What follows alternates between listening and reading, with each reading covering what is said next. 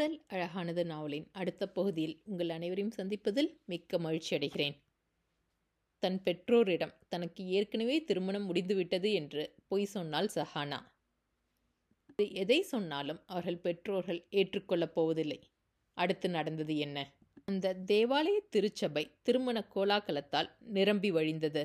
ஆம் அன்று நாங்கள் ஏற்கனவே கல்யாணம் செஞ்சுக்கிட்டோம் என்று சஹானா சொன்னதும் மொத்த குடும்பமும் இதை சற்றும் எதிர்பார்க்காமல் அதிர்ந்தது. சண்முகநாதனால் தனது மகள் தனது நம்பிக்கையை உடைத்தாள் என்பதை ஏற்றுக்கொள்ள இயலவில்லை. சித்தப்பிரமை பிடித்தது போல் அமர்ந்து விட்டார். அடியே உன்னை உங்க அப்பா சீராட்டி பாராட்டி வளர்த்தது. அவன் மூஞ்சியில் இப்படி கரிய பூசத்தானாடி? எம் அவன் இனி எந்த முகத்தை வச்சுக்கிட்டு வெளியே வாசல்ல போவான்? எம் மருமவ இப்படியாடி உன்னை வளர்த்துனா? தங்கம் அவ உன்னை தலையில் வச்சு தாங்குனானே டி அவங்க வளர்ப்ப குறை சொல்ல வச்சிட்டியே பாவி என்று பூங்கோதை பெருங்குரல் எடுத்து அழுதார். இந்தா கோதை சும்மா இரு கொஞ்ச நேரம் என்று ஒரு அரட்டு அரட்டி விட்டு தவசி தனது பேத்தியிடம். ஏந்தாயி உன் கல்யாணத்தை பார்க்க தவிச்சிட்டு இருக்கோம். இந்த தாத்தனை கூடவா உனக்கு நினப்பு வரல?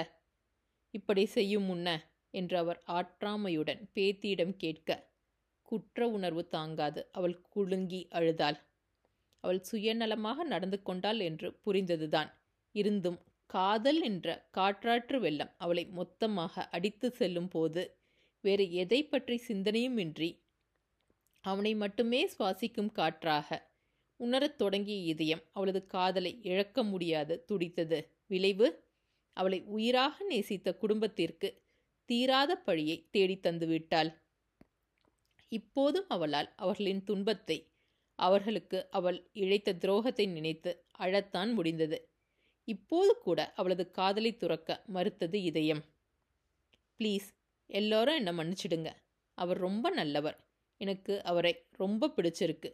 ப்ளீஸ் நான் செய்ததை மன்னிச்சு என்னை ஏற்றுக்கோங்க என்றாள் கண்ணீருடன் கை கூப்பி. சி நிறுத்து. உன்னை என் வயிற்றில் தான் சுமந்து பெற்றேனான்னு இருக்கு. மற்றவங்கள விடுடி. உங்கள் அப்பா உன் மேலே அத்தனை நம்பிக்கை வச்சுருந்தாங்க. அவங்கள அசிங்கப்படுத்திட்டியே பாவி. இனி எனக்கு ஒரே ஒரு மக தான் நான் பெத்த மூத்த பொண்ணு செத்து போயிட்டா. இனி எங்களை பொறுத்தவரை நீ யாரோ நாங்கள் யாரோ. இந்த வீட்டு வாசப்படி மிதிக்கக்கூடாது நீ என்று ஆங்காரமாக கத்திவிட்டு அலைபேசியை வைத்தவர்தான் அதன் பின் என்ன முயன்றும் யாரும் அவளுடன் பேச தயாராக இல்லை. அவள் முதலில் அழுதாலும் பின் என்னுடைய விருப்பப்படி என்னுடைய கல்யாணம் நடப்பதில் என்ன தப்பு இருக்கு?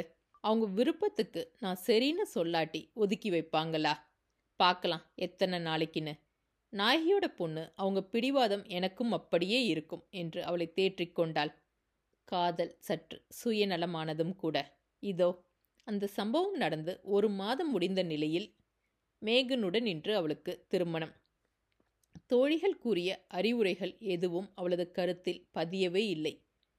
ரத்னாவுக்கு சஹனாவை பார்த்து பொறாமைதான் மூண்டது. மேகன் அவளிடம் தலைக்குப்புற விழுந்திருப்பதை காண காண செற்று எரிச்சல் கூட வந்தது என்று சொல்லலாம். ஆனால் அவள் அதை வெளிக்காட்டவில்லை. ஆனால் அந்த எரிச்சல் வேறு விதமாக சஹனாவின் மனதில் விஷத்தை பதிய வைத்தது. அழகிய வெள்ளை நிற வெட்டிங் கவுன் அணிந்து தயாராகி தேவாலயம் சென்றாள். தோழிகள் சில கல்லூரி மற்றும் அலுவலக நண்பர்கள் புடைசூழ. அங்கே செல்லும் வரை கூட மனதில் கலக்க மேகங்கள் அவளை சூழ்ந்து அவள் செய்து கொண்டிருப்பது சரியா தவறா என்று புரியாமல் மனதை ஏதோ ஒரு பாரம் அழுத்தியது. அவளது வீட்டு எண்ணிற்கு அழைத்து பார்த்தாள். அவளது குரல் கேட்டதுமே அவளது அன்னை தொடர்பை துண்டித்தார். திருமணம் அவளது வாழ்க்கையின் முக்கியமான விஷயம். அதில் அவளது உற்ற சொந்தங்கள் இல்லாமல் இருப்பது அவளது மனதை பாதித்தது. அதே கலக்கத்துடன் தான் தேவாலயம் சென்றாள். அவை யாவும் கருப்பு நிற சூட் மற்றும் வெள்ளை நிற சட்டை அணிந்து கம்பீரமாக நின்று அவளை காதல் வழிய பார்த்திருந்த மேகனை காணும் வரைதான். அவனை கண்ட பின் மற்ற அனைத்துமே பின்னுக்கு சென்றுவிட அவளது முகம் நாணத்தையும் புன்னகையையும் குத்தகைக்கு எடுத்துக்கொண்டது நெருங்கிய நட்புகள் மற்றும் அவனது தாய் முன்னிலையில் எளிமையாக திருமணம் நடந்தது. Now you can kiss the bride என்று பாதிரியார் மணமகனுக்கு மணமகளை முத்தமிட அனுமதித்த போது அவளது முகத்தை மூடியிருந்த வெயில் எனப்படும் அந்த வலைத்துணியை விலக்கி அவளது முகம் பார்த்தான். மகிழ்ச்சியில் பூரித்திருந்த அவளது முகம் பார்த்து அன்னைக்கு பப்ளிக்கில் கிஸ் பண்ணக்கூடாது சொன்னேன். இப்போ பண்ணினா கோச்சுப்பியா? இந்த ஒரு முறை கோச்சிக்காத ப்ளீஸ் என்று அவனது பார்வை கேள்வியில் தொடங்கி கெஞ்சலில் முடிந்தது. அவளுக்கு நாணம் அழையா விருந்தாளியாக வந்து ஒட்டிக்கொள்ள இம்மை தழைத்தாள். அதையே சம்மதமாக கொண்டு அவளை அத்தனை பேர் முன் சங்கடப்படுத்த விரும்பாது மெலிதான இதழ் உரசலுடன் நிறுத்தி கொண்டான். அது செல்லாது என்று அவனது நட்பு வட்டம் ஆர்ப்பரித்ததை ஒற்றை புன்னகையில் புறம் தள்ளி மனைவியின் மனம் கோணாமல் நடக்கும் வித்தையை கற்க ஆரம்பித்து விட்டான். அவளது அன்னை எமிலி அவளிடம் வந்து ஒரு முறை அணைத்து விடுவித்தவர். நீ இந்திய பெண். அவனுக்கு உன்னோட பழக்க வழக்கங்கள் பாரம்பரியம் எதுவும் தெரியாது. இப்போதைக்கு உங்கள் இருவரையும் கட்டி வச்சிருக்கிறது காதல். அந்த காதல் என்னைக்குமே குறையக்கூடாது என்று வாழ்த்தி அழகிய வைரப்பதக்கம் வைத்த கழுத்தணி மற்றும் அதனுடன் காதனியும் கொடுத்து வாழ்த்தினார். விருந்தும் கேளிக்கையும் முடிந்து. அனைவருமே விடைபெற்று செல்ல அவனது அலங்கரிக்கப்பட்ட கரு நீல நிற மெர்சிடிஸ் அவர்களுக்காக காத்திருந்தது. அதில் அவளது கைப்பிடித்து அழைத்துச் சென்று அமர வைத்து சுற்றி வந்து தனது இருக்கையில் அமர்ந்து காரை எடுத்தான். வீடு வந்ததும் அன்று போலவே அவளை கைகளில் தூக்கி கொண்டு முறைப்படி பொண்டாட்டியா முதல் முறை வந்திருக்க welcome to our home sweetie என்று அவளது இடையூடு கையிட்டு தூக்கி கொண்டு உள்ளே சென்றான். அன்றே மனைவியை அழைத்து கொண்டு மனைவியுடன் இத்தாலியின் கடற்கரை நகரான நெப்பல்ஸுக்கு பறந்தான். ஆங்கிலத்தில் பார்ட்டி நகரம் எனப்படும் கேளிக்கைகளுக்கும் கொண்டாட்டங்களுக்கும் குறைவில்லாத ஊர் அது வீதிகள் தோறும் இசை முழங்க சுற்றுலா தலத்திற்கு உள்ள அனைத்து அம்சங்களும் கொண்டு அமைந்திருந்தது அந்த ஊர். தேன் நிலவுக்காக பிரத்யேகமாக அறை தேர்வு செய்திருந்தான்.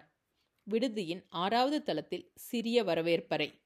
அதனுடைய இரு பக்கத்திலும் இரண்டு அறைகள் கொண்ட பெரிய ஹனிமூன் ஸ்வீட் ஒரு பக்கம் முழுவதும் கண்ணாடி வைத்து அவர்களின் அறையில் எந்த பக்கமிருந்து பார்த்தாலும் அந்த கடற்கரை நகரத்தின் அழகை காணலாம்.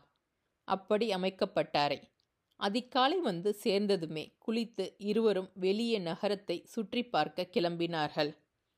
ஊர் சுற்ற வசதியாக ஜீன்ஸ் மற்றும் கையில்லாத கருப்பு நிற டிஷர்ட் மட்டும் அணிந்து மொத்த முடியையும் மொத்தமாக வாரி சுருட்டி டாப் நாட் போட்டு ஒற்றை கிளிப்பில் அடக்கியிருந்தாள். எந்த ஒரு செயற்கை பூச்சும் இல்லாத முகம் திருமண பூரிப்பில் பளிச்சிட்டது. உதட்டுக்கு லிப் கிளாஸ் மட்டுமே பூசியிருந்தாள். பளபளத்த சிவந்த அதரங்களுக்கு போட்டியாக அவளது கன்னங்களும் மின்னியது. அழகிய இளம் மனைவியை இடையூடு கையிட்டு அணைத்து கொண்டு ஊரை சுற்றி வந்தான். நடக்க இயலாத போது வாடகை மிதிவண்டி எடுத்துக்கொண்டு ஒருவரை ஒருவர் போட்டி போட்டுக்கொண்டு ஓட்டி மகிழ்ந்தனர். மாலையில் கைகோர்த்து அவன் தோல் சாய்ந்து கடற்கரை ஓரம் அலையில் கால் நனைய நடந்தபோது அவர்களைத் தவிர வேறு நினைவுகள் மங்கித்தான் போனது. காது மடல் உரசி அவன் கூறிய ரகசியங்கள் பல. அன்றைய பின் மாலை பொழுதில் நிகழவிருக்கும் சங்கமத்தை பற்றி கட்டியம் கூற அவள் கூசி சிலிர்த்தாள். டயர்டா தெரிகிற பேபி? எதுவும் குடிக்க வாங்கிட்டு வரட்டுமா? என்று கேட்டவனிடம் பினா பின்னா கொல்லடா என்று அவளுக்கு பிடித்த பானத்தை கூறினாள். இதோ வரேன் என்று கூறி வாங்கி வர சென்றான். கடலோரம் அலைத்தொட வரிசையாக போடப்பட்டிருந்த இருக்கையில் அமர்ந்தாள். அப்போது அங்கே மூன்று வயது மதிக்கத்தக்க பெண் குழந்தை ஒன்று அலையில் விளையாடிக் கொண்டிருந்தது. அலையில் கால் நனைப்பதும் பின் அலையுடன் சேர்ந்து ஓடி வந்து அங்கு நின்றிருந்த ஒரு ஆண். அந்த குழந்தையின் தந்தையாக இருக்க வேண்டும். தந்தையிடம் வந்து அவனை தூக்க சொல்லி கைகள் நீட்ட அதன் தந்தை அவளை தூக்கி ஒரு சுற்று சுற்றி இறக்கிவிட்டதும் மீண்டும் அலையில் கால் நனைக்க ஓடுவதும் என்று விளையாடிக் கொண்டிருந்தது. அதை முகத்தில் உறைந்த சிரிப்புடன் அந்த குழந்தையின் அன்னை படம் பிடித்து கொண்டிருந்தாள். அந்த காட்சி பார்க்க கவிதை போல இருந்தது. அவர்களை ரசித்து கொண்டு அமர்ந்திருந்தவள் முன் அவள் கேட்ட பானத்தை வைத்தவன் அந்த குழந்தை ரொம்ப அழகா இருக்குல்ல? என்றான். அவனுமே அந்த குட்டி பெண்ணை ரசித்து கொண்டே. ஆமாம் செம்ம கியூட்டா இருக்கா? என்றாள் முகத்தில் மாறாத பல பல புன்னகையுடன். எனக்கு இந்த மாதிரி ஒரு நாலு வேணும். பெத்து கொடுக்க ரெடியாக இரு பேபி என்றான். முகத்தில் வெட்கச்சிரிப்பு வந்தாலும் அவனது புஜத்தில் ஒரு குத்து குத்தி நாலா விளையாட்டுனாலும் ஒரு அளவு வேண்டாம் நாலு வேணுமா? ரொம்ப ஓவர் என்று சிரித்தாள் முத்து பற்கள் மின்ன. அந்த சிரிப்பை ஆசையாக பார்த்து இருந்தவன் விளையாட்டுக்கு சொல்லல டார்லிங் நான் இதைவிட சீரியஸாக பேசினதே இல்லை. எனக்கு நிறைய குழந்தைகள் வேணும். அதுவும் தள்ளி போடாமல் சீக்கிரம் வேணும் என்றான் அளவில்லாத ஆசை கண்களில் வழிய. அவனது அந்த பாவத்தில் திக்கு முக்காடி போனால் பாவை. அவளுக்கு ரத்னா மற்றும் சுஜியுடன் நடந்த பேச்சுவார்த்தை நினைவுக்கு வந்தது. என்ன இருந்தாலும் வெள்ளைக்காரண்டி. குழந்தை குட்டின்னு வந்து அழகு கொஞ்சம் குறைஞ்சி போயிட்டா வேற தேட ஆரம்பிச்சிடுவாங்க. இந்த குழந்தை சென்டிமெண்ட் எல்லாம் நம்ம ஊர் பசங்களுக்கு தான். அம்மா அப்பாவை எதிர்த்து கல்யாணம் செஞ்சுக்க போற.